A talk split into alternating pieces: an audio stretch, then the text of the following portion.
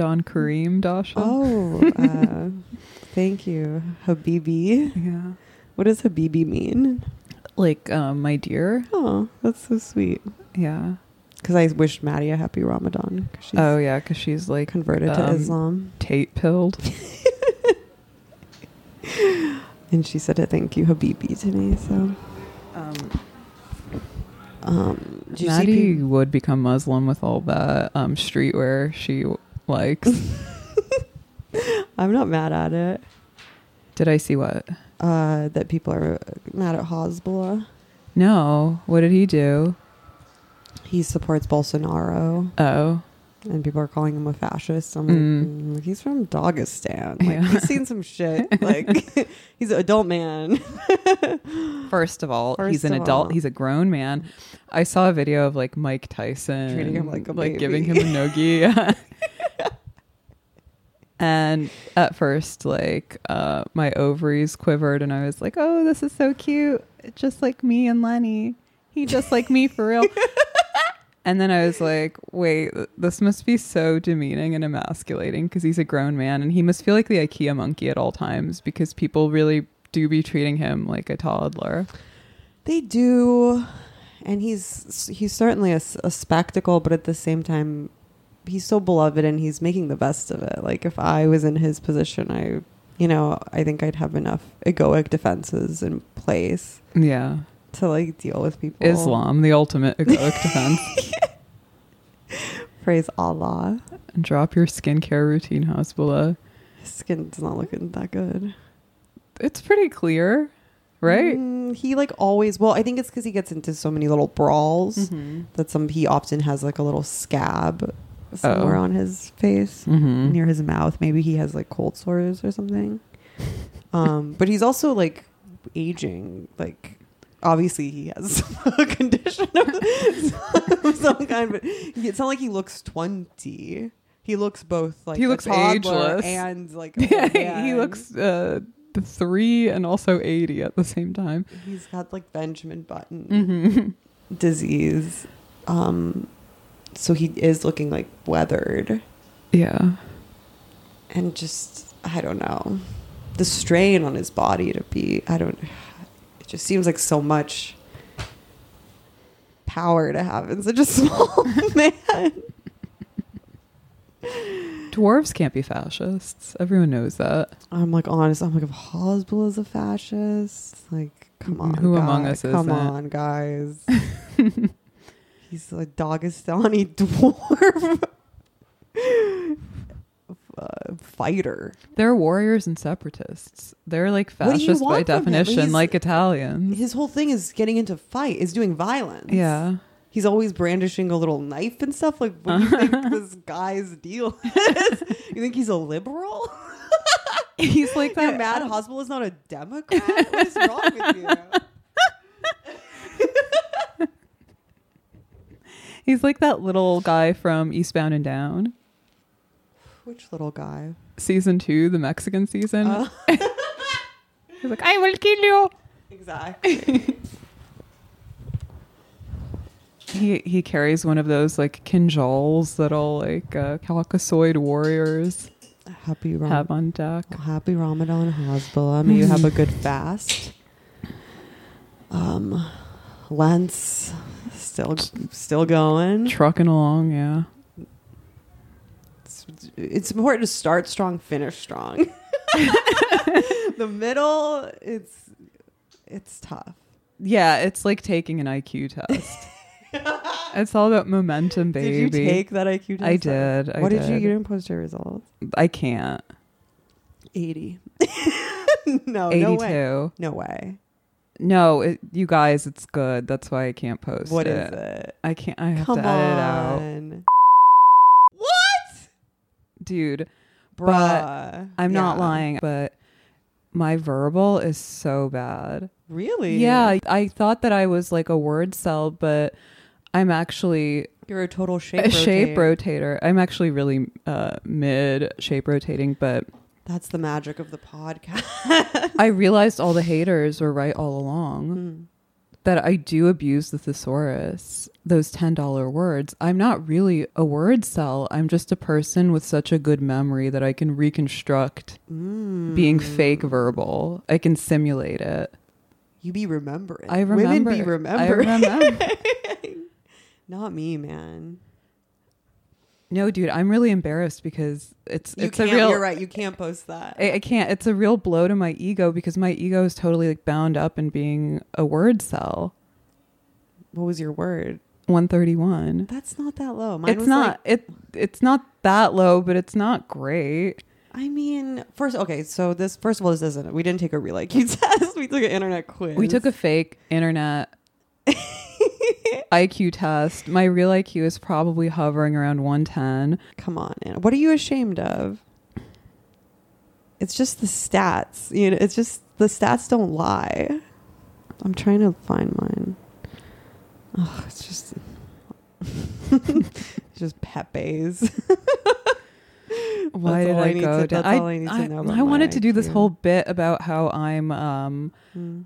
torn about Ramadan because on one hand I'm deeply Islamophobic, but on the other hand I really love the idea of uh, starving yourself but making it religious. Well, Lent. That Yeah, you're or right. yeah, I mean, uh, Taleb keeps a strict Orthodox fast. That's why he's so grumpy all the time. Yeah. because he's fasting like more than half the year, basically. Mhm.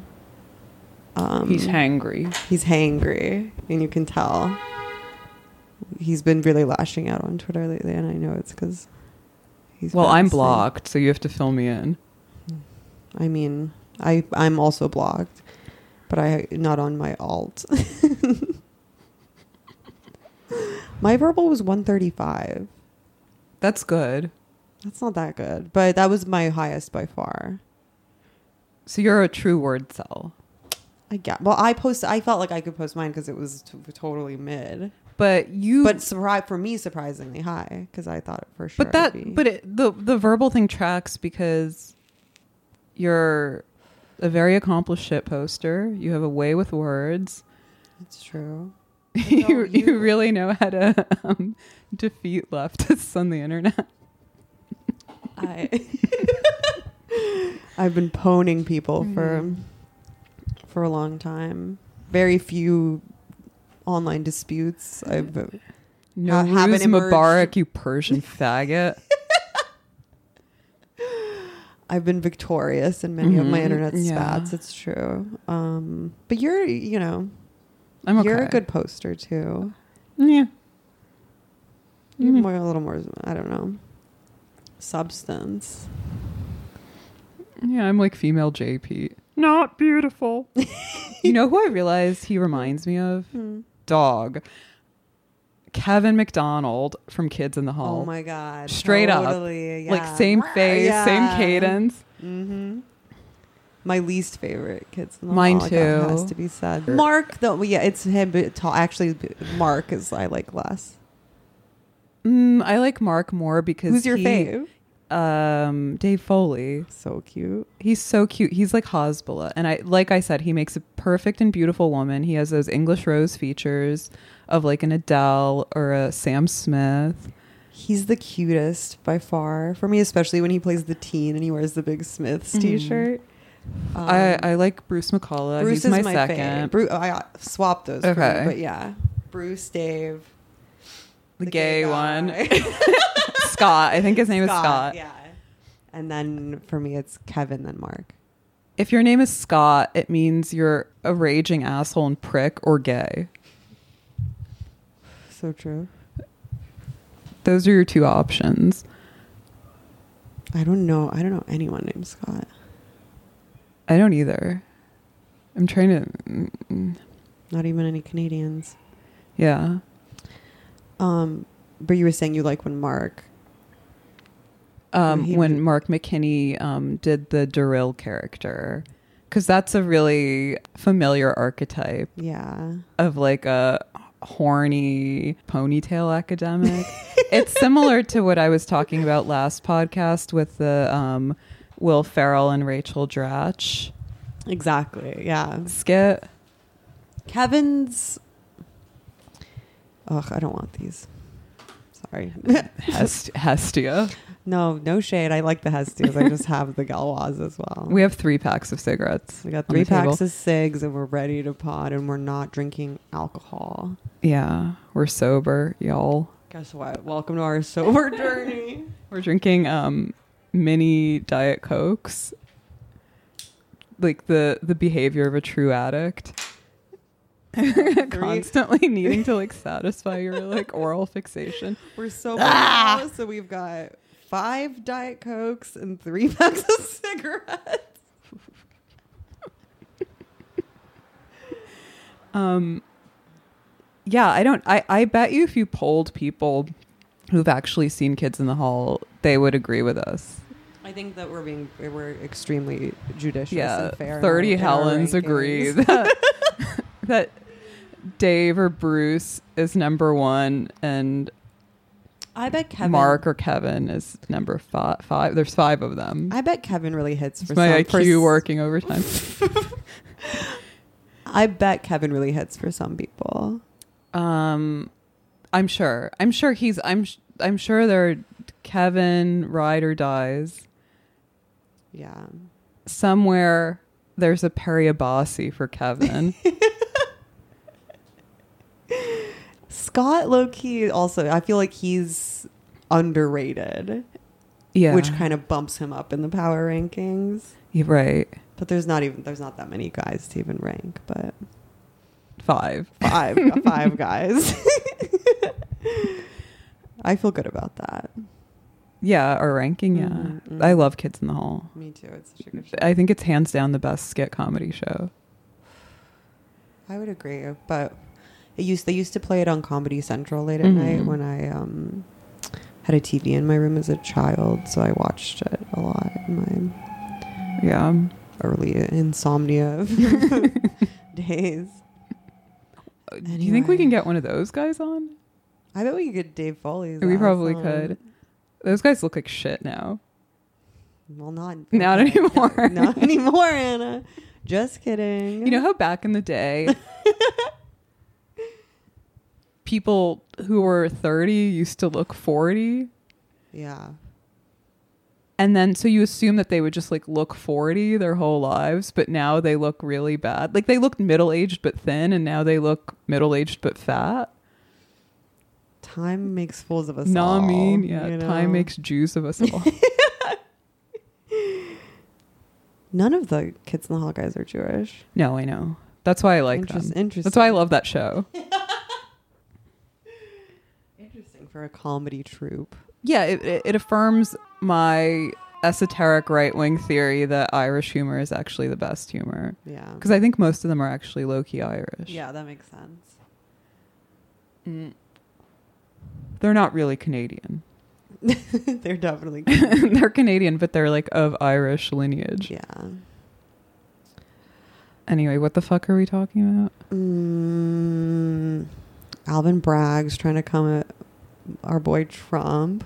Who's Alvin Bragg? He's the DA Oh. who's trying to arrest. Oh right. Oh Donald yeah, I forgot. I forgot about the Trump arrest. I was I was finna Well, go to FIDI and get Jan six.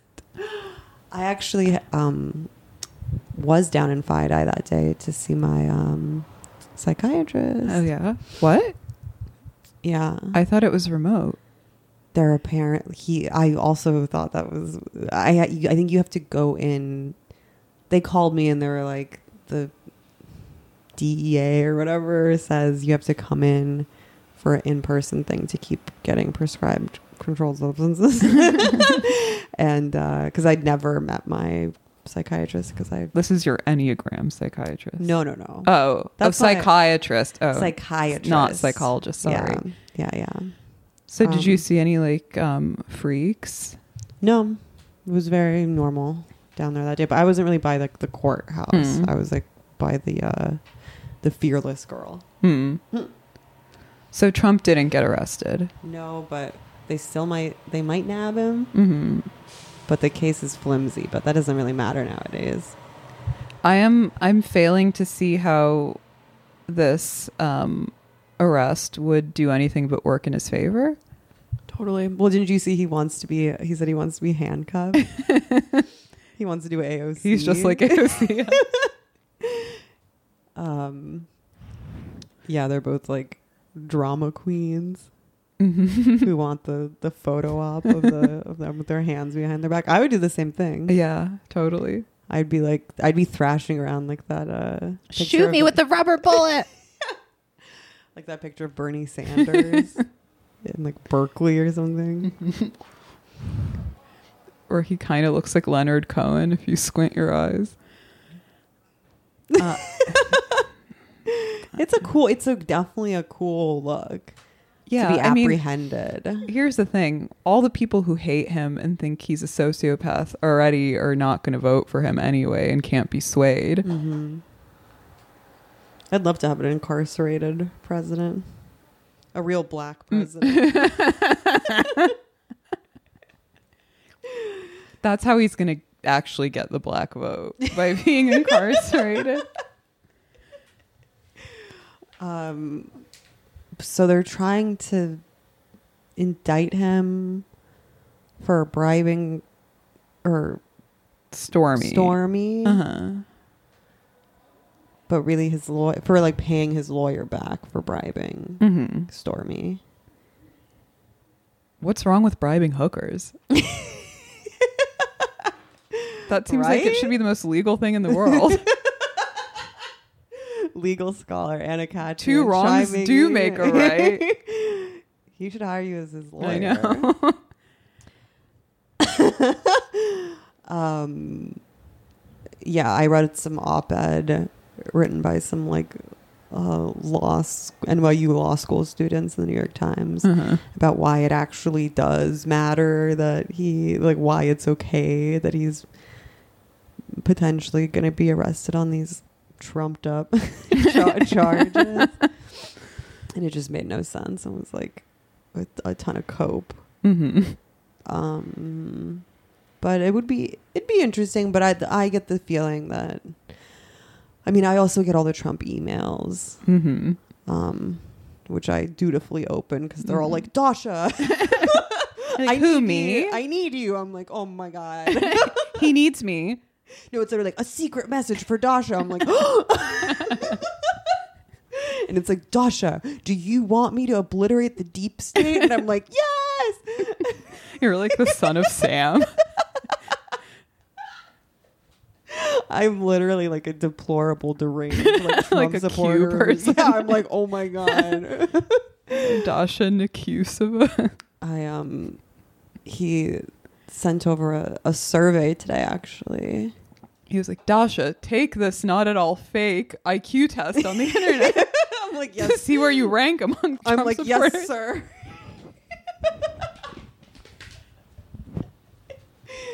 um, uh, he sent over a survey to his Mhm. top guys like me um, and it had a. One, one of the questions was Do you support President Trump's plan to obliterate, in all capital letters, the deep state? Obviously. And then he sent, and then the last question was like, you could select from a list of uh, Mhm. policy priorities. Eradicating, it's honestly, I was like, damn, he, eradicating Marxism All from of the above. from the government, Mhm. keeping Check. America out of pointless wars and preventing World War III, Check. obliterating the deep state, ding ding, check, securing our border, parentheses, again, Check. didn't really do it the first time, but okay. Stopping Soros funded district attorneys who aid and abet violent criminals. Ending affirmative action and other racial discrimination by the federal government. Re- redeclaring America's energy dominance. Protecting parents and students against left wing nut jobs in schools. Promoting patriotic education that teaches students to love America stopping the chemical castration of boys and girls, keeping boys out of girls' sports, smashing the censorship cartel, and restoring your free speech, declaring total independence from China,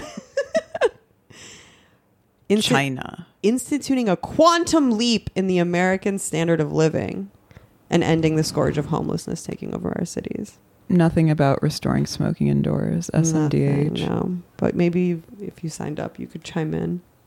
Trump's just like Niccolo. He's one of those guys who's never been a smoker, but who habitually hangs out with uh, smokers, so he knows the struggle. I'd love to see Trump smoke a cigarette. he, he can't.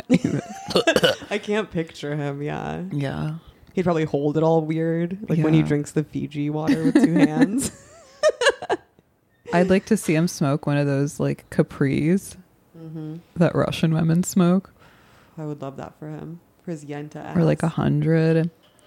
Another thing that I'm deeply insecure about right now is that um, I went to the cheap Sig Bodega and they only had uh, Marb Gold hundreds and Mm. Newports, and the guy was like, "I was like, do you have American spirits?" And he's like, "We have Newports. You want Newports?" I was like, "Hell no, I don't want Newports. Who do you think I am?"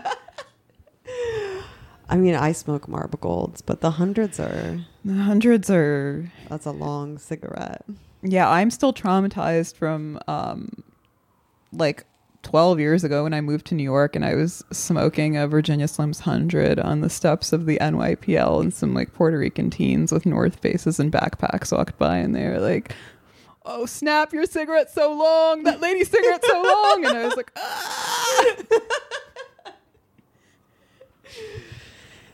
It's like all the uh, the bullying videos I keep uh, Yeah, I- I algorithmically was being pwned. Yeah. fed to me by my for you tab. I know. Toxic, dude. I know it it really is like If you're looking at the for you water tab, park minority crime porn, like that guy yelling at the child on the subway. that one. There was one I watched today of like a German girl Mhm. getting bullied by like I guess it was implied that they were some kind of like Muslim Mhm. other teenage girls, but they seemed German. They just had Mhm. like black hair. they're Turkish. Yeah, but they were la, la, they were they Yeah. were like maybe Turkish, and they were like They were refugees. it was really because I don't I didn't understand what was going on, but they were like kind of slapping her in the face. Um, and she was like sobbing and like hyperventilating and like um I'm so desensitized to like American school violence Yeah. that I was like, whatever. It's like that time like, Andrew kids- Tate choked that girl out with a belt and she was like, No, we're just friends. I was like, no big deal. I was like, kids Um, are cruel. I'm gonna be real with you. When I see those videos on Twitter, it really brings out the libtard in me. How so? because I'm like, guys, come on. This is an isolated incident. I've had my car broken into so many times. And while it really did affect my financial bottom line, it did not leave me emotionally traumatized. I don't like them. Oh, I hate them. They're horrible. They are spiking my, my cortisol. Um, but I also am with you in that I'm kind of like, yeah, like school's tough. Like kids be getting in like gladiator style battles. and they all there's like I'm kind of like it's not a new thing. Like what? it's like kids wailing on each other. Yeah. they've always done it, and it's like I'm very unpleasant to see. hmm Um, there was a while during like the pandem where it felt like a big motif in like uh, violent viral videos was old people getting Mhm. like pushed down or wailed on by like mental patients and like COVID hospitals. I remember that. Yeah. and that was really hard for me to the elder abuse somehow the, the Mhm. was really upsetting me but the kids i'm kind of like they'll be fine It, it builds character. it builds character um but i imagine a lot of people who maybe were victimized or, Mhm. or bullied themselves get really uh it really hits all the right buttons for them Yeah. I mean, like I'm I'm sympathetic to the overall uh point, but I just am wary of any viral displays that uh, reinforce people's confirmation bias. It makes me like skittish Yeah, we don't like being emotionally and manipulated. squeamish. Yeah. Yeah, it feels emotionally manipulative. Yeah. Because no one likes to see violence. Yeah. I mean, that's not true, but but it's a it's a it's a hot button to press Mhm. Mm-hmm. that really gets people's passions f- flared up. Yeah, I'm literally experiencing a physiological response right now, thinking about all the, the horrible vids I've seen on Twitter. I know it sucks. Anyway, wait, why were why were we on this topic? Uh, what were we talking about? Trump Trump. and his um survey. I don't know. I don't know. Has, he's like crowdsourcing his political platform. The emails are great. Are great. Yeah, no, I believe you. He's saying all the right things. He's saying all the right things. He's if I was a little lower IQ, he'd have me. He all he also uses the term bought and paid for, hmm um, which is a new like. I'm sure I've heard before, but that feels like a new turn of phrase that I really like. Yeah. Saying someone's bought and You are living for. in own space. the bought and paid for is Soros DAs. Witch hunt. hmm But I yeah, I don't, I don't know. I mean, I guess it re- more will be revealed, yeah. But again, I fail to see how this will do anything but make Trump more popular and beloved. Yeah, the hysterical pitch of the daily emails lately has been has made me feel like it's not going to happen. Mm-hmm. And like he's trying to whip people up into like he's like insisting a little too much. hmm And when he first said they're going to arrest me on Tuesday, I was like, "How do you know that?" I mean, I believe he could be tipped off. I don't know.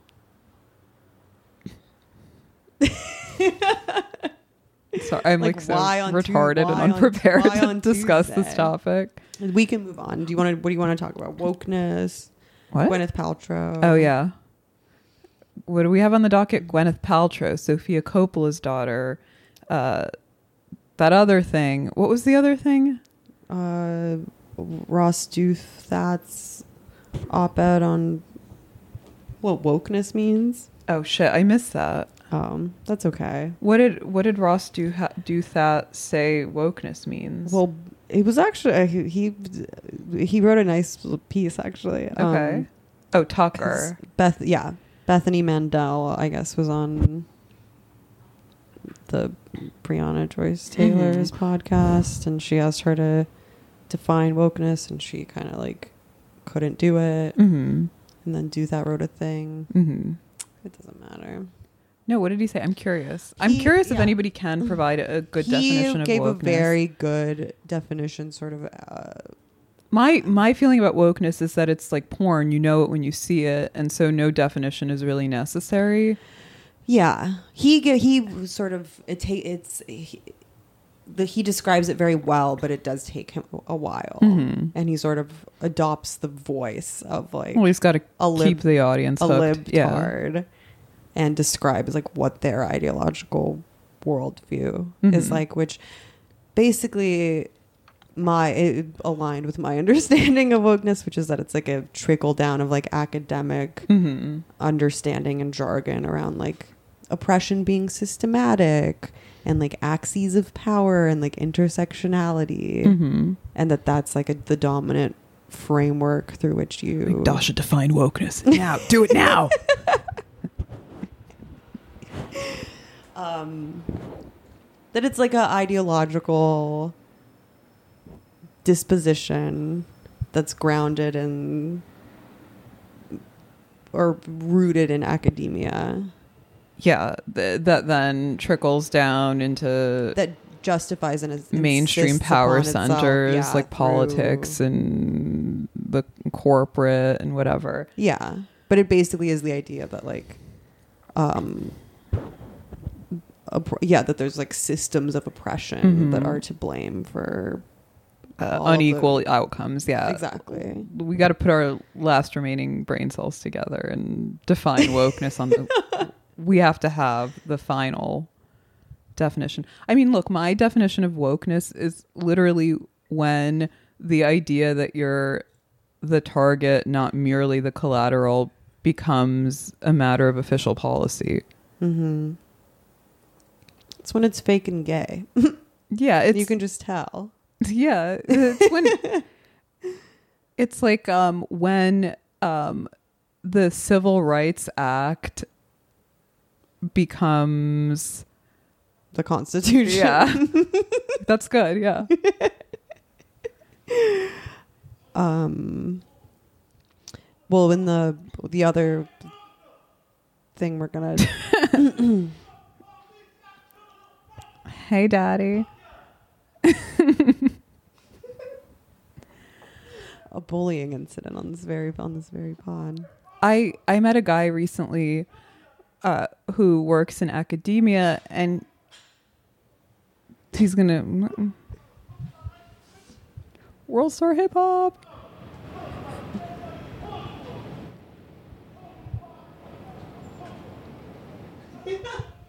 how two podcasters caught a murder on tape.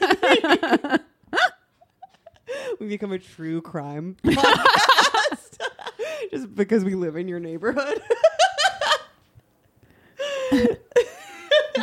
Well, Dasha, while it's true and the facts show that Tariq was hanging out by the bodega, what happened next is up for debate.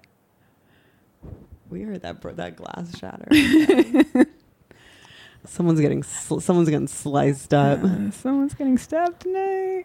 ugh they opened a Who fucking tonight? Who fucking tonight? they opened a weed dispensary store very close to my Mhm, apartment Gotta move.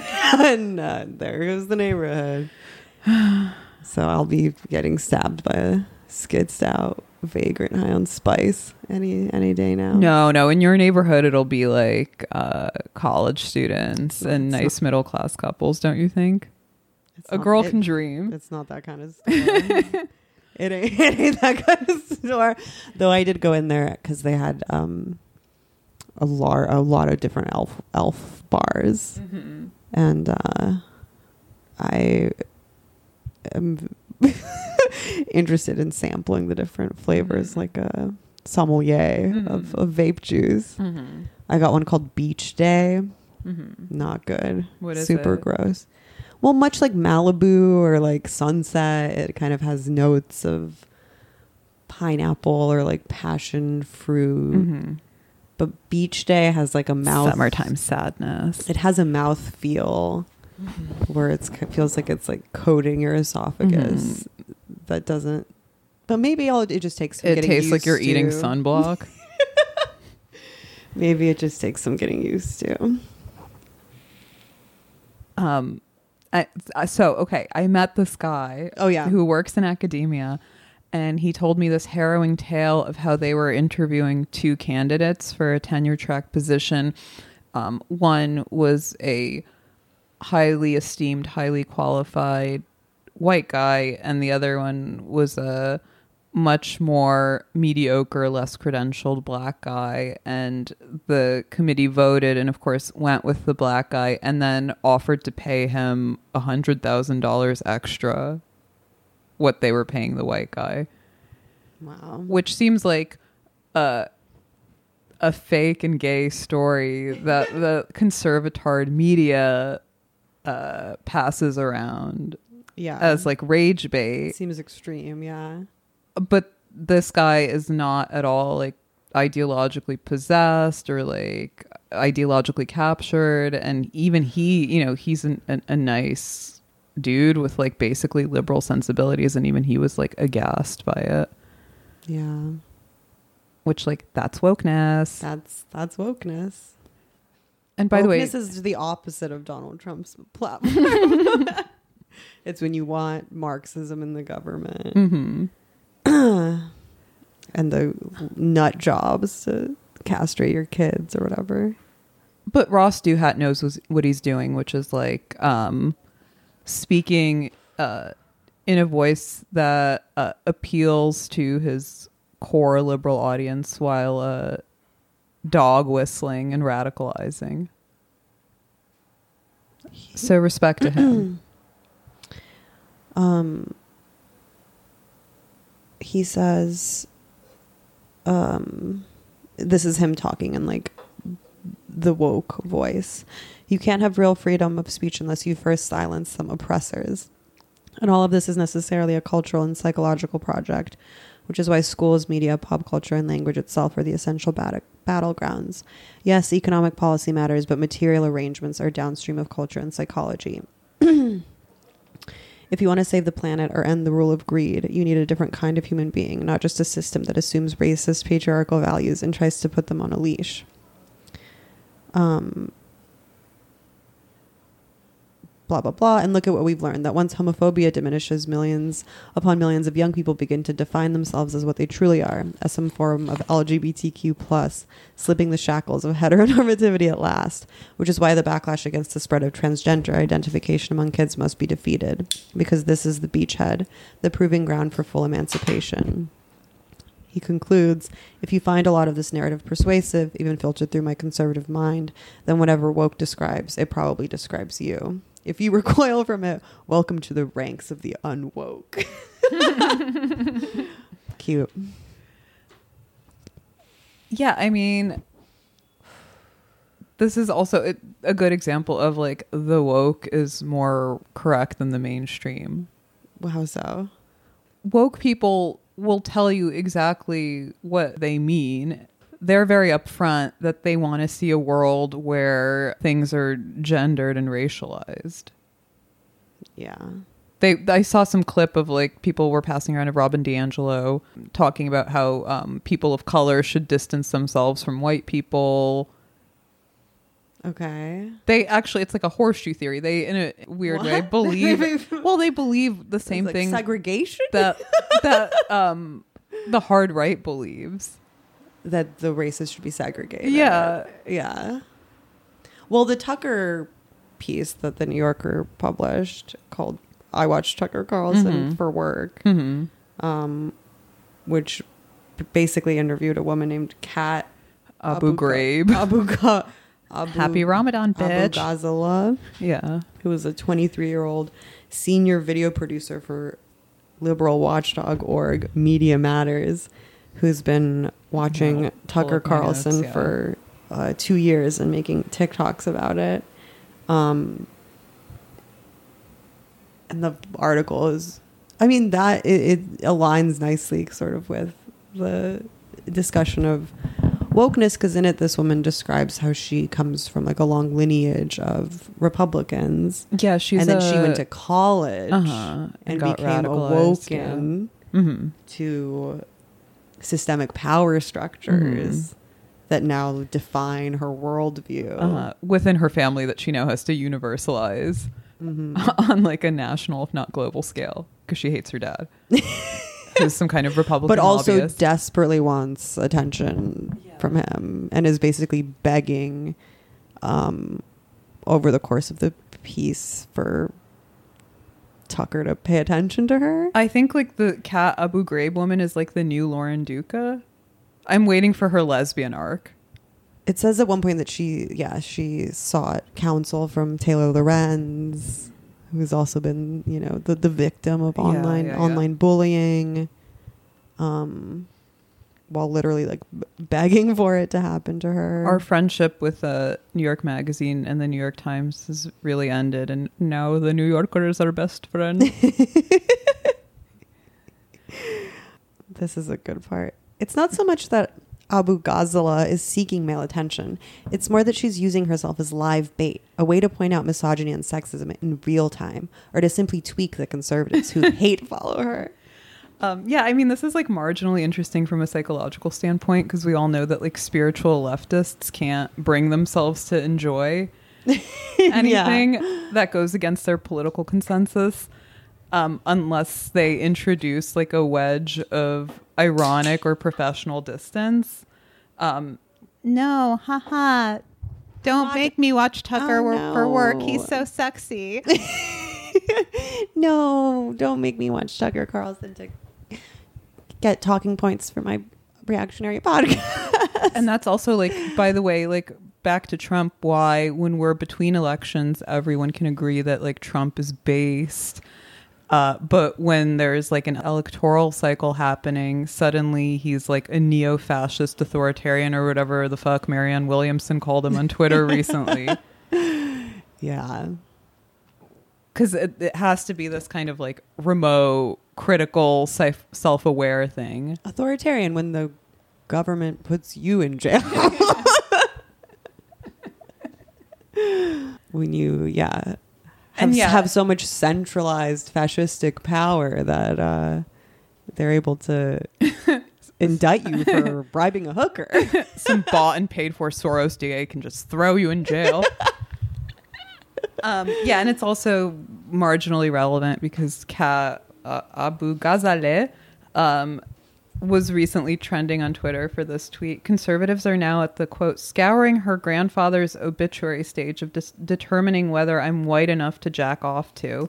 Oh, that's that girl. Yeah, and it includes like a pic of her like popping her pussy in fishnets. Don't flatter yourself, bitch. That charmless woman. She's a ninth generation Texan with Palestinian roots whose family has been connected to Republican politics forever. okay. I watched Tucker Carlson, so you don't have to. The bio spaces of her social media accounts read Abughazaleh has been prof- professionally watching Carlson, who has around 3 million viewers a night, for nearly two years. Abughazaleh films her roundups on Fridays and posts them to TikTok, where she's building a following. She and I were watching Carlson's show side by side at, in cubicles at her organization's offices in Washington, D.C. Abughazaleh, a pair of sunglasses perched on her head and a vape pen always within reach, was she's just like us, for real, mm-hmm. was flagging moments from the episode to post online. You don't know Fox News until you're watching it for a job, she said. You see all these patterns emerge. Um, what I love about like leftoids and libtards is that they can easily spot things like ideological capture and profit motive in their opponents, but they're blind to the ways that they're guilty of the same things. They have the same faults. There's ex- some extreme cognitive dissonance. when they do permit that they have the same issues within their ranks, it's always um, with by the logic that um, they're the good guys and on the right side of history. So it's by any means necessary. media matters. Yeah. some people need to be the liberal watchdogs Mhm. of these. Well, it's the the levels of like condescension as well of like Mm-hmm. these deplorables that are watching Fox News can't pick up on these nuances that a liberal watchdog like Mm. myself can, and they don't understand that they couldn't possibly just be gleaning some form of like entertainment from this. This has earned the left the reputation for being retards among the right, but the resistance is less intellectual than it is psychological. Yeah. I mean, it's it seems completely psychological. Abughazaleh has sought advice from dealing with trolls from the Washington Post's Taylor Lorenz, another woman who has attracted the ire of many on the right, including Carlson. He hasn't talked about me yet, Abughazaleh said of the Fox News host. There's so much stuff you could pick on me for, like literally any picture on my Instagram. full quote. That's the full quote. She's like, Tucker, you could look at any picture of me on Instagram. Do you not want to look at any of pictures of me on Instagram? No, no, No. don't sexualize my tight, wet pussy. Um, Don't look at my Instagram pictures, you right wing pervs. But basically, her job is collecting publicly available compromise on Tucker Carlson to reinforce her and her audience's confirmation bias. And they say email jobs are fake. Well, she's more than you know. She's a she's a TikToker. yeah, she's like a She's parlayed her email job into HR recruiter. Um, there, there was another great quote. Um, To Abu Ghazalet, the often ludicrous quality of Carlson's show is exactly what makes it so dangerous. People need to know that the scary things are stupid as well, she said. They they either go all in on, oh my god, this is so funny, and Fox News is technically entertainment, or they go all in on, this is so scary, blah, blah, blah. It's both things. Two things can be true at once. no fucking way. um, at the same time, perhaps because she follows him so closely, Abughazaleh is skeptical of the conventional wisdom that Carlson is one of the most powerful people Oh, in the yeah. United States. She and the other Media Matters researchers all seemed convinced that it was more the 8 p.m. Fox time slot that bestowed the power. For millions of viewers, quote, it's just a Pavlovian response to put on Fox News at 8 o'clock. Lawrence said Tucker needs the 8 o'clock hour on Fox way more than Fox needs Tucker. Fox has been the country's most watched cable channel for 21 years. That impressive streak belies how few Americans actually watch it. The network averaged 2.33 million viewers a night in, two, in 2022, but it remains something of a thought leader for the conservative movement. What a load of cove. so I mean, I often catch the end of like Jesse Watters prime time mm-hmm. before Tucker. Gutfeld. Gutfeld sucks. Hannity sucks. Jesse Watters. The end of his show is him reading like fake text messages. Yeah. that people send him. It's like no one has the the charismatic power of Tucker on Fox Mhm. News even remotely. I know. Tucker is like Fox News' cash cow. How could you even? Yeah, he's if Fox didn't have Tucker, they'd be MSNBC he's or worse, CNN. whatever you think about him, he's good at what he does. Like, don't take that away from the man. You know, Yeah, even if what you think he does is It's so basically yeah. So is it irrelevant or is it well, that's dangerous? classic is it- leftist maneuvering. So this thing is like really irrelevant, but also really dangerous. it's like it, it's And like it's not the- even actually that popular. It reminds me of like Russiagate when people were being like, "Oh, so like Putin's like totally a madman and a psychopath on a path of destruction and chaos, but also like Russians are bungling idiots who can't even hack the election properly." And there's just like all these mixed messages. But they've flying. compromised the fabric of our Yeah. democracy through their sinister wiles. Two things can be true at the same time, but in this case, you have to pick one. If you're is Tucker cons- dangerous or is he irrelevant? If you're gonna construct your whole identity around it, then you definitely have. This is like a logic problem and an IQ test. You stupid bitch. I mean, I watch Tucker Carlson for work also, Mhm. and That's actually our job too. it's also my my job. I'm and if it is, it's. Why hasn't Media Matters recruited you, Dasha? I know I'm all. I'm watching Tucker. I'm watching the end of Jesse Watters.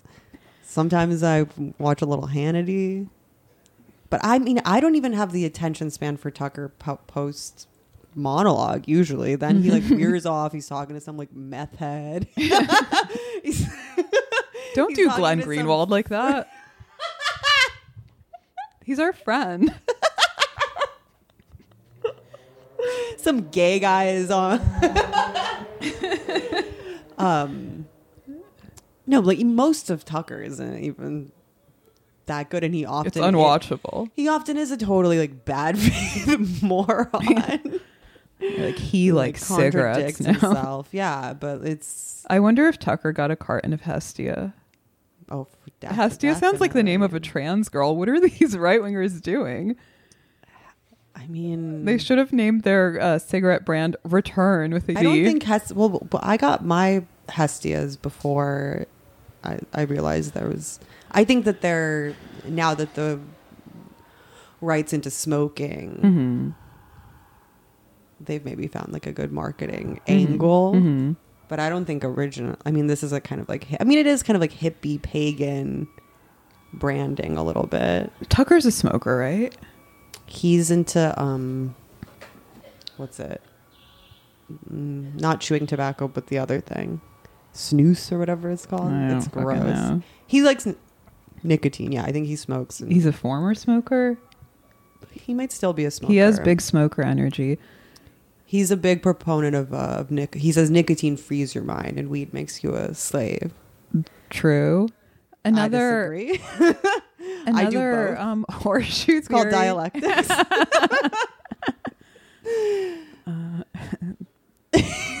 Both things can be true. Both things can be true. I can smoke weed and cigarettes. Now another another horseshoe theory is that um, the most charismatic man on the left and the second most charismatic man on the right are both heavy smokers. Who's the most? Obama and Tucker. Um, so there's something to it. Yeah. spikes your testosterone. um, Uh, so okay. Um, in January, Phil Labonte, a right-wing influencer, posted Kat Abu Ghazal's Tinder profile to Twitter, and she um, clapped back with a visual of the demeaning sexually explicit comments that the tweet elicited and posted it to her feed. POV, you're a 23 year old woman who researches right wing extremism, and a 47 year old conservative commentator posts your dating profile on Twitter. Did she get the POV meme? women I can't, can't tell. understand. the- uh, I've Zoomers have had a, an issue with the concept of, of POV. I've noticed hmm through the trickle down content I get from from TikTok is that they don't quite understand what hmm it means. But I I I'm up for it. hmm I'm up for changing with that. that means completely. POV. I'm pulling my hair out like a weird neurotic parent who went to Swiss boarding school. POV Tucker Carlson is won't get his boot off my neck. POV Tucker reminds me of my dad. Okay, so the point of the article is that she's not at all um, using her sexuality to rage bait conservatives into calling her a roasty on. Twitter. It's crazy. I guess it's working out. I can't believe you can get paid for being Watching mentally Tucker? ill. no, I actually can believe that. what do you think we get uh, paid for? the, the radical left has turned America into a welfare state. But I was going to say, I want to get paid for being mentally ill. And then I realized we literally do. We straight up do. Being a woman rules. It's really awesome. you can literally get away with anything. the right wing guys are right. We are living life on on easy mode. Mhm. Except, uh, what does Paglia say about getting your period? She says like every month, like women's will is thwarted, and it's true. Women actually do We're get the POV meme because we're all autogynephiles. so we're always looking. so our POV is literally just staring at ourselves in the mirror. POV. I'm beautiful. POV. Everyone is so sexually attracted to me. POV. I look like Anne Hathaway at Sundance Film Festival. Oh, God bless women. thank, thank God they're they're doing their thing. But as usual, women are on a whole nother level when it comes to an instinctual, intuitive understanding. Mm. She's drawn to Tucker, Mhm. but she She's drawn to the mirror image of herself, which looks slightly better than the reality. Because you know when you flip the selfie and you're Oh, like, yeah. uh oh no.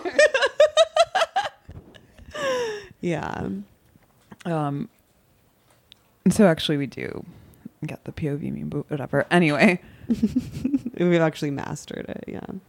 I appreciate how she really made it about herself. I saw that um, picture of her trending, and um, I didn't connect I those s- two were really. I thought she was right wing. I'm pretty. I'm pretty sure that I'm like ninety percent sure that's her, and uh, the friend of the pod, Second City bureaucrat, got caught in the crossfire because he made some like snide racial remark about what her aristocratic pedigree is, and she interpreted it as him trying to like uh, Mm. intellectually finger fuck her. Yeah. I was reading an Out magazine article Okay. by Lauren Duca recently yeah. where she talks about her uh, queer uh, phase. Uh huh. And I, I should pull it up because it's crazy. when is this from? I don't know. It might be old. Are you doing a deep dive on Duca right? What's she up to now? Is I guess. I think she's being a lesbian. She's wearing a sweatshirt that says gay on it, but in the Gap logo lettering. Labels are an exercise in limitation, so I choose to identify as a pothead dyke. I think of myself as gay, Mm. but will sometimes specify that I'm queer and a lesbian because I date women and non binary people. No one is more fascinated than me by the fact that I used to be attracted to cis men. It occurs to me in the clarity of hindsight that I was going through stage directions in a play I never thought to direct. I'm normatively hot. So it seemed as if there was always a guy in the picture, and then you know the rest. Fumble around until he finishes, and maybe get off on being eaten out if you're lucky. The way I feel about cis men now is the same way I feel about Triscuits. If I was starving on an airplane, I suppose I could eat some Triscuits. But do you have freshly baked bread? Is there butter? Ew. I'm normatively hot. I'm normatively hot. Uh, sure. Some liberal watchdog is gonna crop out this clip, and it's gonna go viral. That's that's nuts. Well, that that's woke. Mhm. That's what I learned in college was that um, heterosexuality was uh, compuls- uh, compulsory. Mhm. Uh, that all women were actually So actually, we're suffering from a false consciousness. Exactly, yeah, that we're all if you were actually- attracted to cis men. Yeah, and that we can't. We wouldn't even know if we were legitimately desirous of heterosexual relationships because it's Mhm. we're in this like oppression matrix Mhm. um, that causes us to to be to think we're straight Mhm. and cis when we're actually queer, trans. Women are spiritual leftists in that they have a very poor. We have a very poor sense of uh, borders. Bad boundaries. Yeah, women are open borders. I am so so they'll literally fuck anyone for attention, which by definition means that we're kind of lesbians at the end of the day. I could I could see it. I could see this going that way for me, honestly. Um, This is why I get paid the big bucks. to theorize queerness. Welcome Patreon. to theorizing queerness with Anna and Dasha. Maybe we'll end we'll end up together. I've thought of that when we're like, when we've really hit the wall. I'll be like Anna, I'm in love with you. you're the man, sir. You're the man. I've It's, it's for." cool. Lesbians don't have sex anyway. Exactly. We can just borrow each other's clothes. U-Haul. I've had this thought many times that being a lesbian is great if you didn't have to deal with some nagging bitch. totally. Think about it. You don't have to have sex. Yeah. You have double the wardrobe Yeah. together. You can binge watch true crime. Probably keep the apartment. I'm I'm very messy, so I'd need you know I'd need an orderly life partner. There's less pressure to stay thin. Yeah. No shaving. Let the body hair little grow. Sounds like a great deal until you realize that you have to like constantly um, emotionally console somebody else. it's a lot. Yeah. I don't know if I, I I could handle it. I could do it in a postmenopausal age when there's no hormones flying. Have some hot flashes. Who's getting hot flashes together? I mean, at that point, I mean, once again, I got to advocate for menstrual seclusion because that gave women a really nice space Yeah. to have homosocial relationships. hmm Um, Who am I kidding? Once Lenny's out of the nest, I'm going to violently blow my brains out because I'm such a pick me. I want to be the first woman to prove that uh, actually women can go through with it. they've done it before. They've done it Uh, before. Christine Chubbuck, Chubbuck or whatever her name was, who did it on live television. You'll do it on the on the God.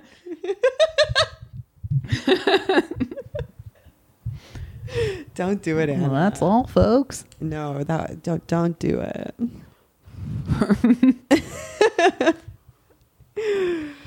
oh, I want to be the first woman who becomes a Houellebecq man. You're- Someone was saying today well that um, the reason that Houellebecq is so popular is because as a man, you can totally see uh, yourself writing those lines. You know, you can picture yourself uh, writing a line like, but my member was uncooperative or something. yeah, yeah. And I realized that all men think they're Houellebecq and all women think they're Didion. I was gonna say Didion, yes. I mean, I really uh, play it as it lays is for me. Have you seen the movie? I haven't. I It's supposed it- to be really bad, but I think it's I've like Tuesday heard. Weld or something, and it looks cool. I bet it's redeemable, but I like the book so much because for extremely narcissistic reasons. Because it's literally about like an actress from Nevada who has like Mhm. mental problems.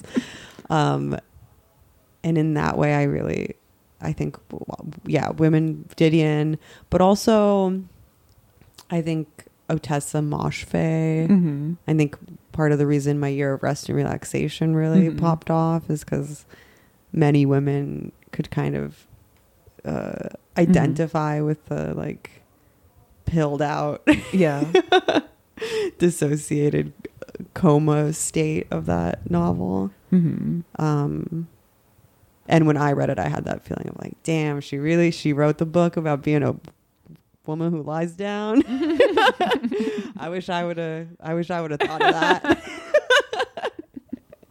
it really is crazy to me how Tucker is beyond the pale for like establishment libs. hmm How that's extremist programming to them. In a weird way, it's like affirmation of the fact that culture functions way better when there are like agreed upon taboos because they just make people so uh, pruriently like voyeuristically fascinated and enthusiastic like Yeah. liberals are chomping at the bit to watch tucker Well, I think the um the last quote from her is is also quite telling. Um she says the anger propels you. I feel like I'm doing something in a world where it's so easy to feel like you're not doing anything.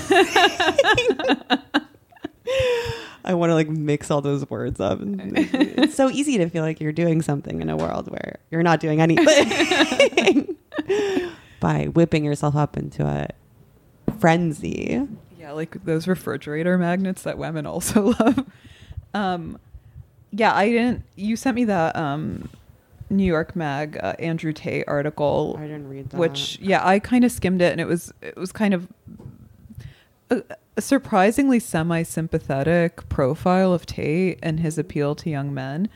Basically, the author was talking about how she or he, I don't know who wrote it, um, understand they them. Everyone's a they them now. Um, understands how um, young men could be drawn to somebody like Tate, and more importantly, she acknowledged that they uh, were capable of like filtering Hmm. the life lessons from the obscene humor, yeah. which is true. But there was um, I like when he talks about how you should never cook because it's a waste of time. And that's when I feel like he's really making points. He's like, meal prep, you fucking faggot. What are you doing? You're, you're cutting up little cubes. I like I like the part where he tells um his brother who's eating sushi on a private jet that like eating fish rolled up in rice is gay. and like soy.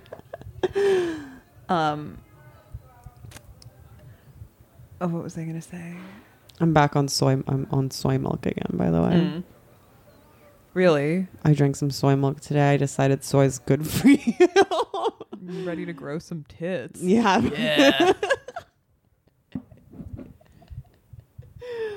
um, I've gone full circle contrarian and I drink soy milk now. so Um, for my but job. um, there was uh, two parts that stuck out at me. Um, there was one passage that was especially pertinent in light of our Agnes Callard discussion Mm. from last episode. Um, where in Tate's telling Emery, his father, who's a black Air Force pilot and international chess master, was a rough man, a drinker, gambler, and womanizer who spent months at a time away from family to play chess. Andrew idolized him one time when Tate was six. Emery returned after more than a month away. He and Eileen, Tate's mother, immediately got into a row, and Emery turned and walked out the door, saying to Andrew, "When you're older, you'll you'll understand. Your mother won't shut up." Tate chuckles and raises his eyebrows. Incredulity at memory passes across his face. Then he changes the subject, um, which kind of like reaffirms what we said that it's much more dignified and better for your children in the long run to simply have an affair because it's easier for them to forgive you in that case rather than you being polyamorous with two guys you cucked under one roof. Um, obsessed with chess. Another interesting part was that they. Okay. Hmm. You boys want to weigh in on Andrew Tate? There's a ember on your on your jeans covered under ashes, You're like sitting on it. It's gonna singe your. I'm like Rihanna. I You're like not to even paint. drunk. I'm not. this is how you know I'm high IQ. They quote ContraPoints, Okay. who um, says maybe the average man is also oppressed by the system the feminists call patriarchy.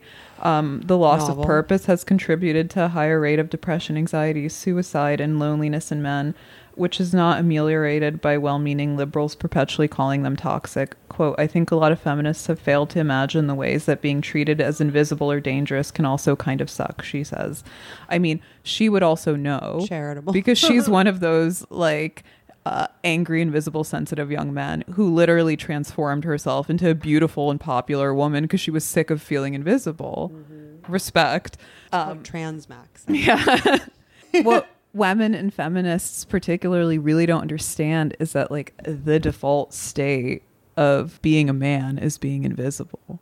Expendable. Yeah. And they they only realize it when it's too late when they've quote hit the wall now more and more i think women are feeling invisible because the whole like field is so oversaturated and there's like a new moderately attractive tiktok girl who's like raked over the coals by twitter anons every week that pipeline is very fascinating to me i wish baudrillard was still around, around to like write a treatise on this phenomenon It is. It does make me feel um, old mm-hmm. to be and mentally ill to be on on Twitter um cuz it's so clear that culture is now downstream like from TikTok Mm-hmm. and so we're trapped in this like purgatory where people discuss TikTok videos from like months ago Right. like by the time they seep out into Twitter they're already like irrelevant yeah, there's like Van Girl, Spice Girl, uh, right wing dating app, Fat Girl, just like a, an endless procession of these girls yeah. who are like well everyone scrapped for parts. 15 minutes of being Of seen or whatever yeah. Of being seen and shamed. Um Kat Abu is like weirdly on the money when she says that last quote about how anger gives her meaning yeah. in an otherwise irrelevant life. yeah many such cases Mm-hmm. uh gwyneth paltrow A woman who has never been invisible her entire life mm-mm. and is hated for it. yes she got some some flack this week Yeah, she's under fire again. Uh, for having an amazing dietary diet. habits, yeah, yeah. which she's been pretty vocal out for a Mhm. while she smokes a cigarette in the morning. Then she chokes down some bone broth for lunch. Veg- then- veggies for dinner. then she awkwardly shifts around some paleo crap on a plate for dinner. I remember reading on Goop years ago, Mhm. like around the time she started the site, her empire, because I've always been a massive Gwyneth Paltrow Uh-huh. fan, um, and was really completely the Goop demo. Mm-hmm. Uh, she, I don't, I doubt she even wrote it, but she had some some article on when it was more like newslettery Hmm. about a water cleanse that she had done, where she only drank water for like a week. it was something called like the water cleanse. and uh, in that, she said like, "I'm not always on a water cleanse. Like Mhm. she's like, sometimes I eat rotisserie chicken and drink a glass of wine and like Mhm. enjoy my life. Like the things that she." the um the way that she described like being in a more like relaxed metabolic mode was Mhm. still like because we know she'd never eat ramen. Uh-huh. She'd rather smoke crack. um, Gwyneth is a natural conservative because she understands the um, concepts of uh, personal responsibility and establishing boundaries. restrained. Yeah, she knows when to treat herself Yeah, and like have that cigarette or that glass of wine. one cig a week. Uh huh. Uh, I thought it was one cig a day. no, no, I'm coping. One cig. You're coping. one cig a week. You wish you were as conservative as I Gwyneth know. Paltrow. Dude. I mean, she's BFFs with John Murray Cuddihy's daughter. I don't know who that is. He's that sociologist who wrote The Ordeal of Civility about how minority groups, when they come to the United States, um, enter into like a tacit uh, c- compact with the nation where they agree to assimilate in exchange for getting some like symbolic or ceremonial holiday. The ordeal of civility is such a good. Mhm. Uh, It's mainly about Jews. oh, hmm well, they've always been very civil. Well, he. his that point. the ordeal of I think one of his arguments is that part of the way that they differentiated themselves and held on to their culture was by being kind of like performatively vulgar Mm, you mean and like intrusive, i.e., Jewish comedy. by yeah? I was Yeah, gonna say like roast comedy, and entertain- borscht shit. Yeah, yeah, yeah. It's interesting. Mhm. Ditto Irish and blacks. Yeah, I mean, it goes for like literally any minority group.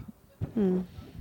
In any case, um, His daughter's friends with Gwyneth Paltrow. yeah, yeah, cool. Mhm. Yeah, I bet she's more of a Republican than, Then she, even she knows. than even she is. Yeah. so yeah, people were pissed that she has a mostly liquid diet. Uh, no, no news here. Been following her for years. Uh huh. Seems like she's eating more than I thought she was. Even um, then, she made a video explaining that she was the clip that had circulated was from like her doctor's podcast, Uh-huh. and that she eats the way that she does because she has long COVID, and so she's uh, Whatever you need to rationalize your low grade ED sister. She's trying to reduce inflammation. Mm-hmm. And no one wants inflammation, Mhm. you know, especially of, of the waistline. Inflammation is the cousin of death. Um, but Gwyneth Paltrow, You know, when your always waistline under gets a fire little for something. inflamed. Mhm. Because guess what? She's thin. She's pretty. She's rich. Mhm. she's talented. a talented, and she's benignly out to lunch.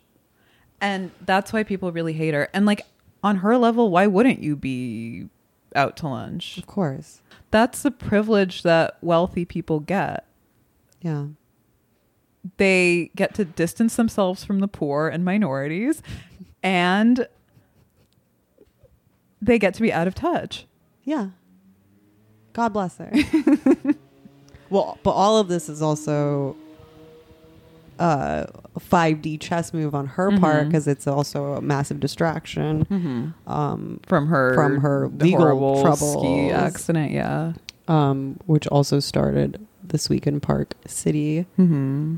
She's being sued for a skiing hit and run um, by a man who she crashed into on the Mhm. slopes in Utah. Apparently, um, he originally was suing her for like three million dollars, and Mhm. then that was a little exorbitant. So now the suit's at around like three hundred thousand. Then she filed a countersuit.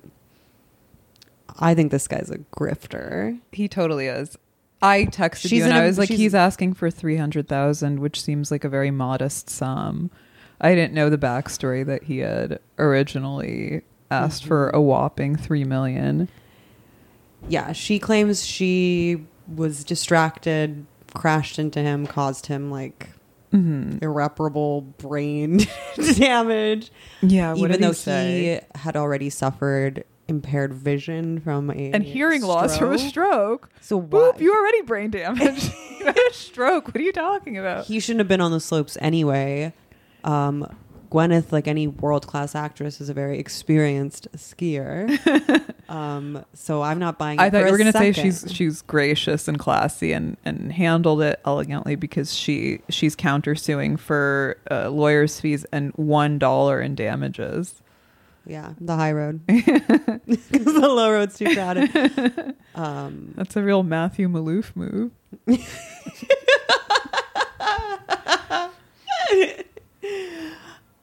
That's true. I forgot about that. Damn. I thought some uh, retard like uh, copywriter at the Daily Mail or WAPO or whatever had forgot forgot to add the M on one dollar. Good for her. Um, Gwyneth Paltrow innocent. yeah, Terry Gwyneth Paltrow is my Sanderson. Doug Mackey.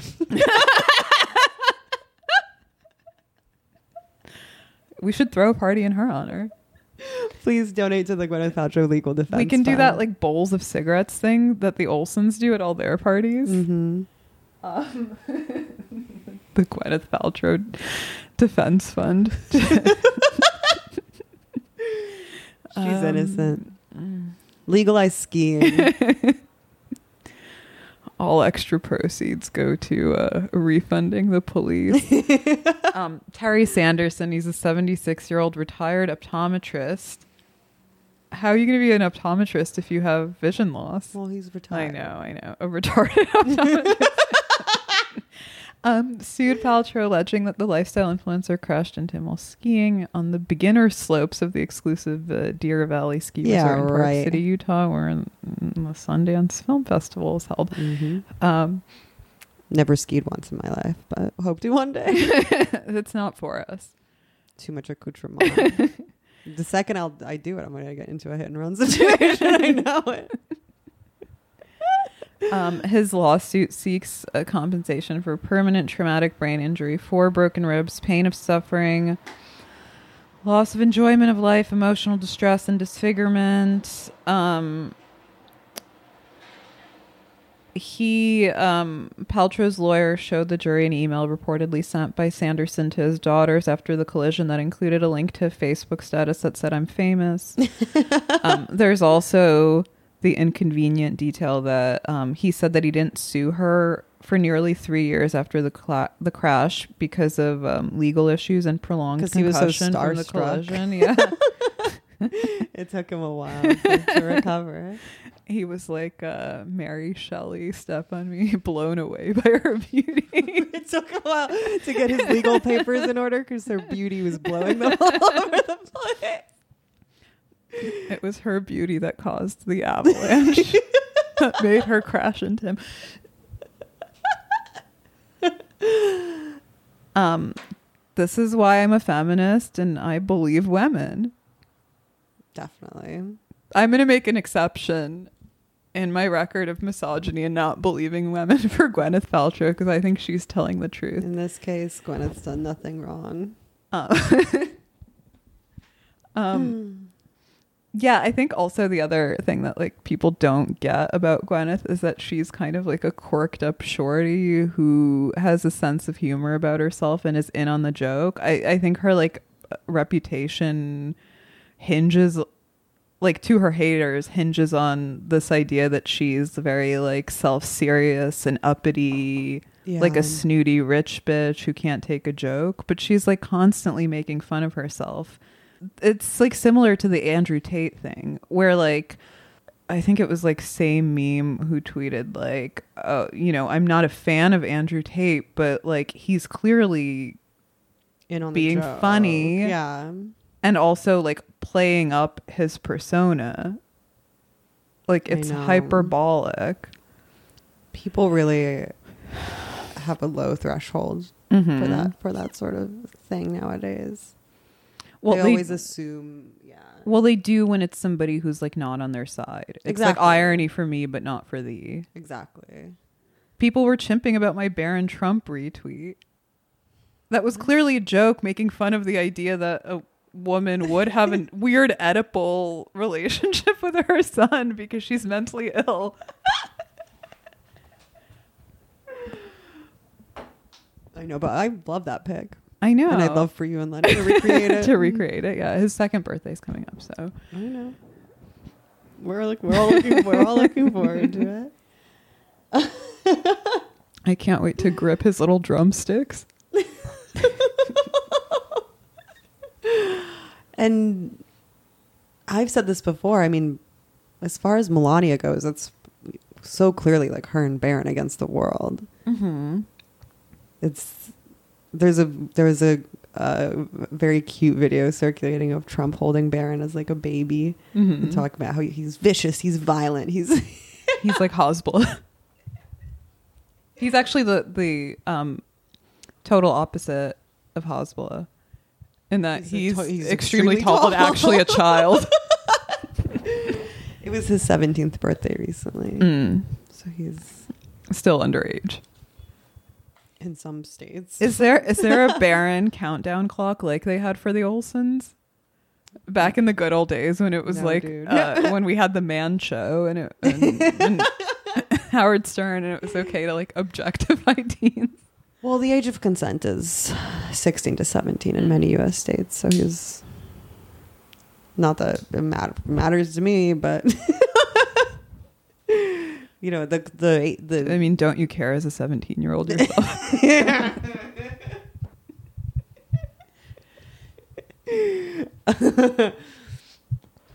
um, Dasha's 17 and I'm exactly twice her age, which is 34. Forever 34. speaking of uh, teens, should we talk about Sofia Coppola's? Daughter, yeah. How- Daughter. How, old is she? I think she's 16, 15 or 16. Okay. And what's her name? Mm, I don't know. Mm, Uh, limoncello, buca di beppo. No, no, it's something kind of normal. Is it she is is the baby daddy that Phoenix guy? Yeah, Okay. that's why she holds up the Grammy and the Mhm. so shady to hold up the Grammy instead of the Oscar. Um, she made a cheeky uh, TikTok video, um, about making pasta. Her name is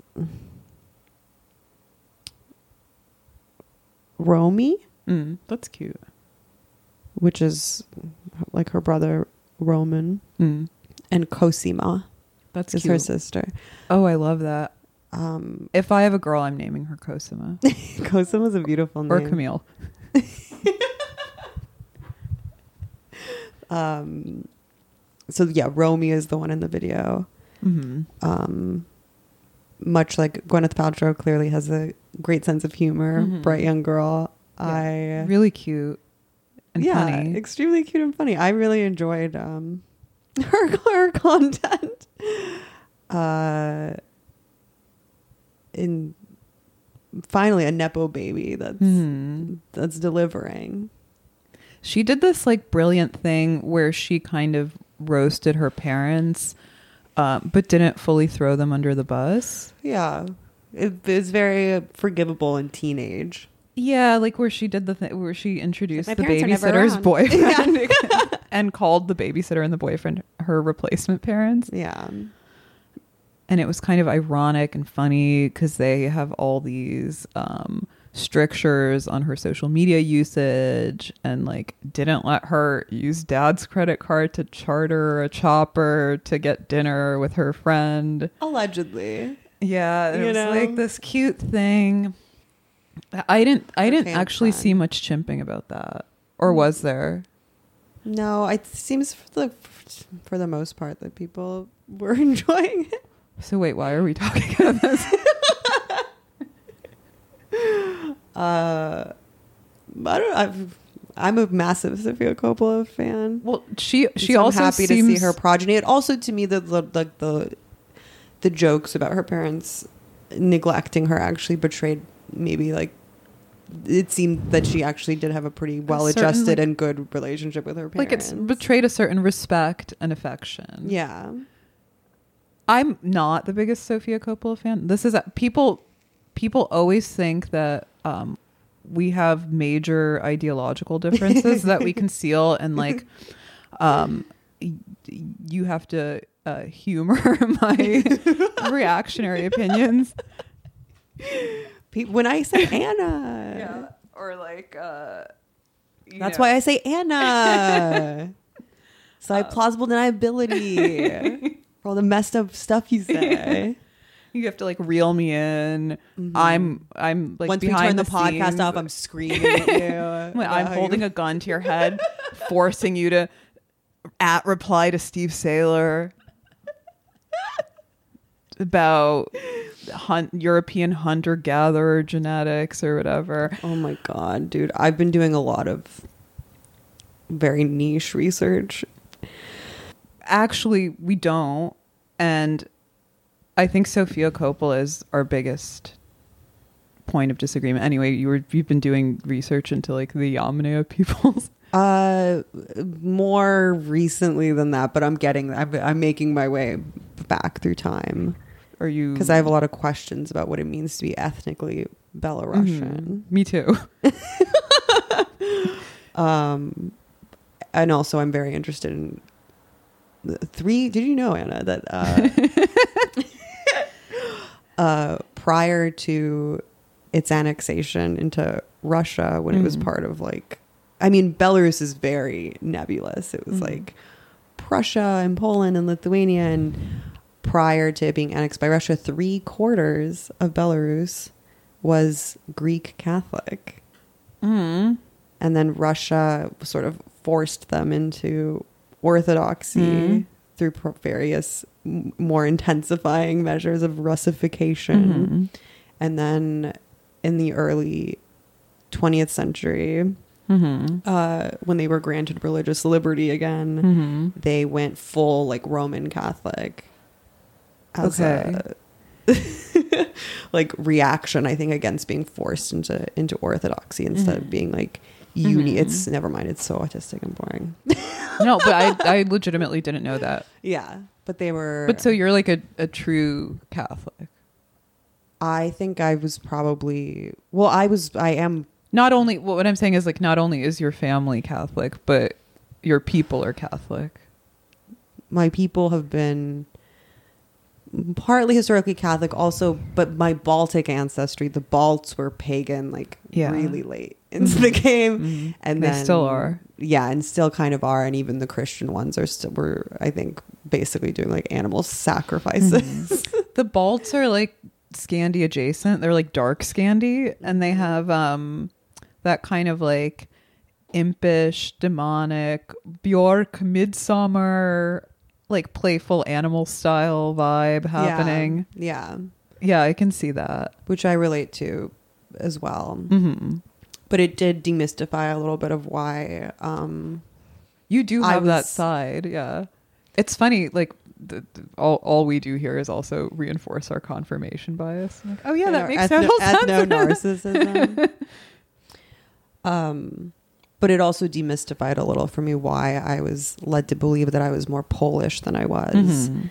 um, because lots of people in Western Belarus who were Catholic just sort of identified de facto as Polish, even though they were not Hmm. ethnically Polish. Polish just meant like that you were Catholic. Catholic, I see. Okay. Anyway, Cool. So you're like a Belarusian Catholic, not a Polish Catholic. I'm a Greek Mm-hmm. Catholic, A Paul Scholas Catholic. and I've A returned Peribasi Catholic. to my Uniate roots. Mm-hmm. But who knows? Do you think that bloop observes Ramadan? Who? Perry. Because he's half Pakistani. No, he's doing the Orthodox. he's he's doing the the. He's a Christian. Good for him. Happy Happy Lamp Perry. hmm Oh, but to make a long story short, watching the Sofia Coppola daughter TikTok video really made me rethink my opinion on Sofia Coppola because clearly she did something right as a mother. Yeah, she's classy, dude, Mhm. and she's I don't know.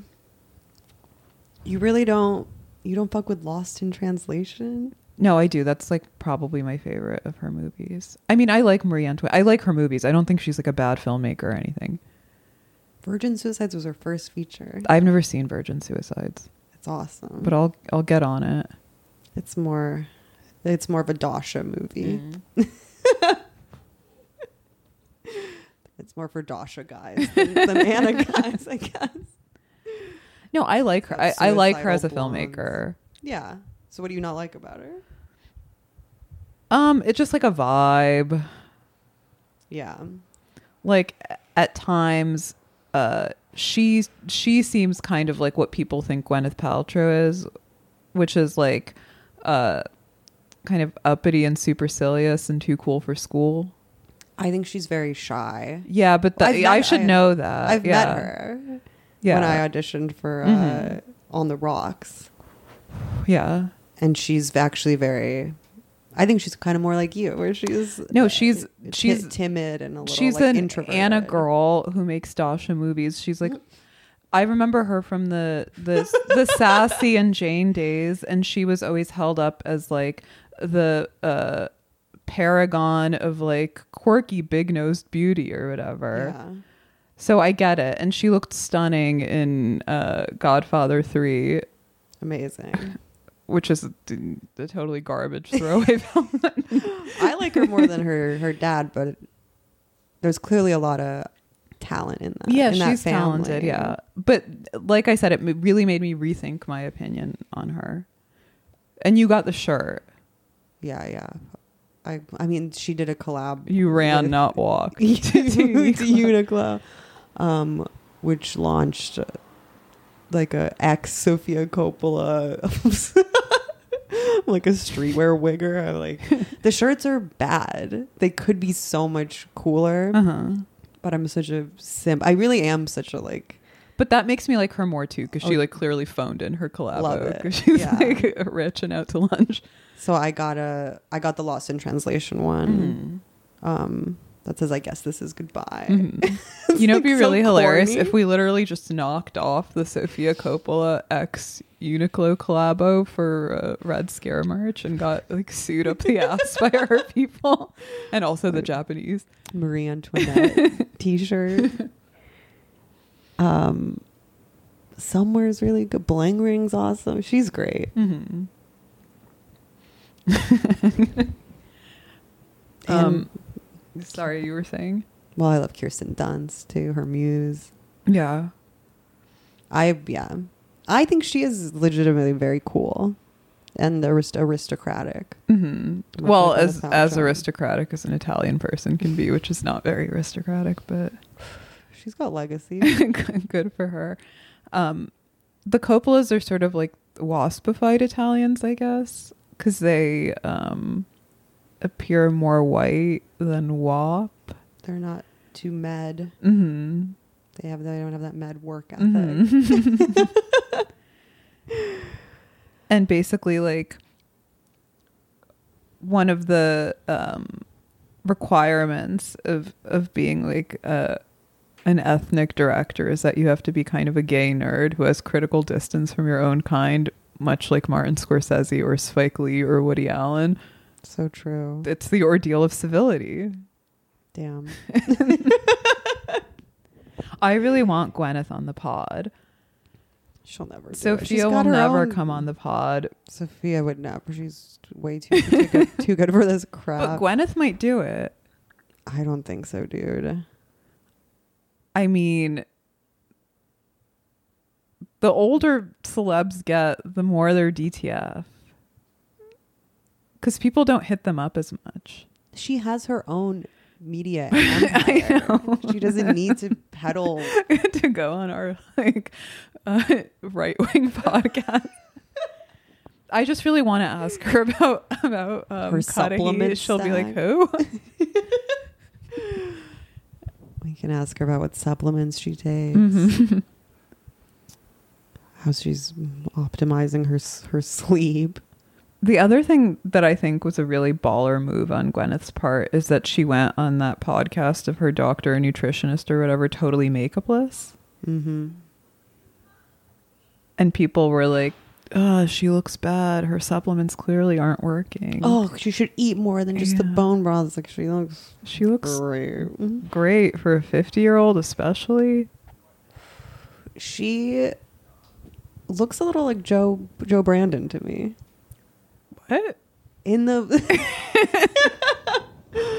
maybe I saw a picture of her wearing aviators or something outside the courthouse, but um, she has a. She, I, I'm not being a, a a bitch. I really was looking at photos of her today and was sort of like, oh, there's kind of a Biden-y quality. Biden could have been an actor. He has a um, golden age of American cinema. It's literally to because him. she's wearing these aviators. That's why. That's what's. she looks like Steinem in that pic. yeah. Why hasn't there been like a Steinem biopic starring Gwyneth?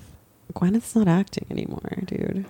She, hasn't would done- for the right role. Somebody needs to make a I don't think she Andrea would. Dworkin biopic. That's the other thing I really like about Just Gwyneth the whale. Paltrow. like Lea Michele wearing a fat suit. Getting buccal fat uh, implants. Uh, the other Buccal thing I like about, reinsertion. about Gwyneth is that she quit acting, hmm which I think is really admirable Uh-huh. to tap out and be like, hmm know when you've, you know, Know when to quit. Yeah. knew, know when you've kind of peaked and not like whore yourself out. yeah, and also let's be real. instead build a legacy lifestyle brand. There's something seedy and unseemly about being a lifestyle entrepreneur. It's a grift. It's a grift, much like being a podcaster. game, yeah. And she really makes it look fabulous and doesn't seem too pressed about it No. because her reputation is literally being like um a cool New York party girl slash it girl turned like socialite. So you would think that she wouldn't want to like muck her reputation up with Hawking peddling like Alex vitamins, Jones yeah. style supplements on the internet.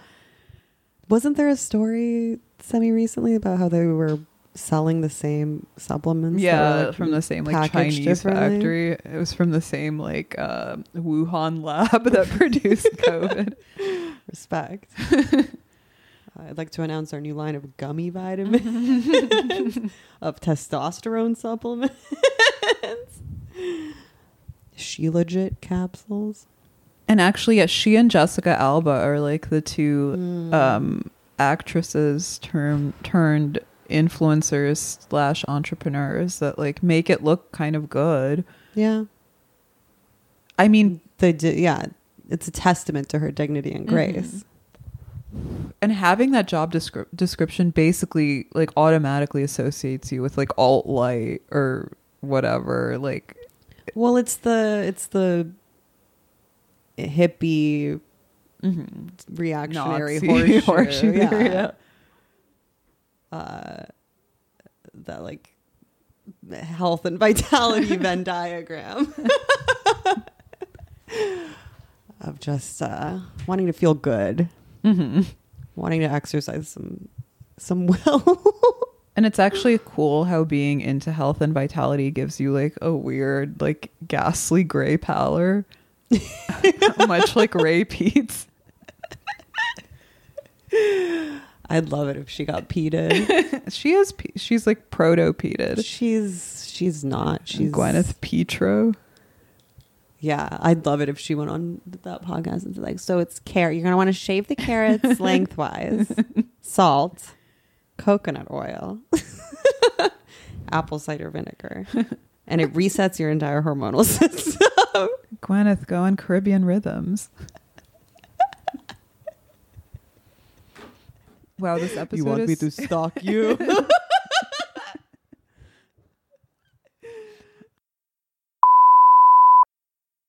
how that make you feel. you have to cut She's that. like, oh yeah, well, okay. Wait, I do.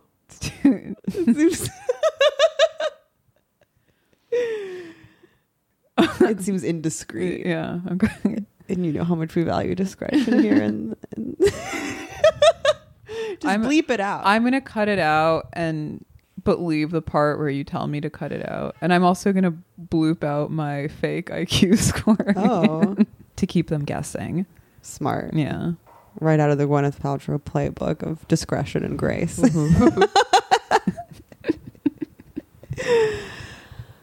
um what should we call it? We've- it's been an hour 45 Yeah. Wow. Yeah. This this episode was so sober and subdued. i know Not drinking rules. not blacking out midway into the podcast and wondering what you said. there are definitely episodes that- that I've like like gone to like the end and I'm like slurring so badly and stuff. I'm like, damn. I have like this impression that I don't listen to the episodes, but of course I do because I edit them. But I've completely like repressed the memory. Yeah, you want to forget it as soon as you say it and as soon Mhm. as you hear it. Because I like hate listening to my goofy ass voice. And that's another thing I like about Gwyneth. She has a fundamentally corny and nerdy voice, which is really endearing, like with a slight lisp. Yeah. She really is just like me. Delusional. I was going to say thin, but um see, We'll see you in hell. hell.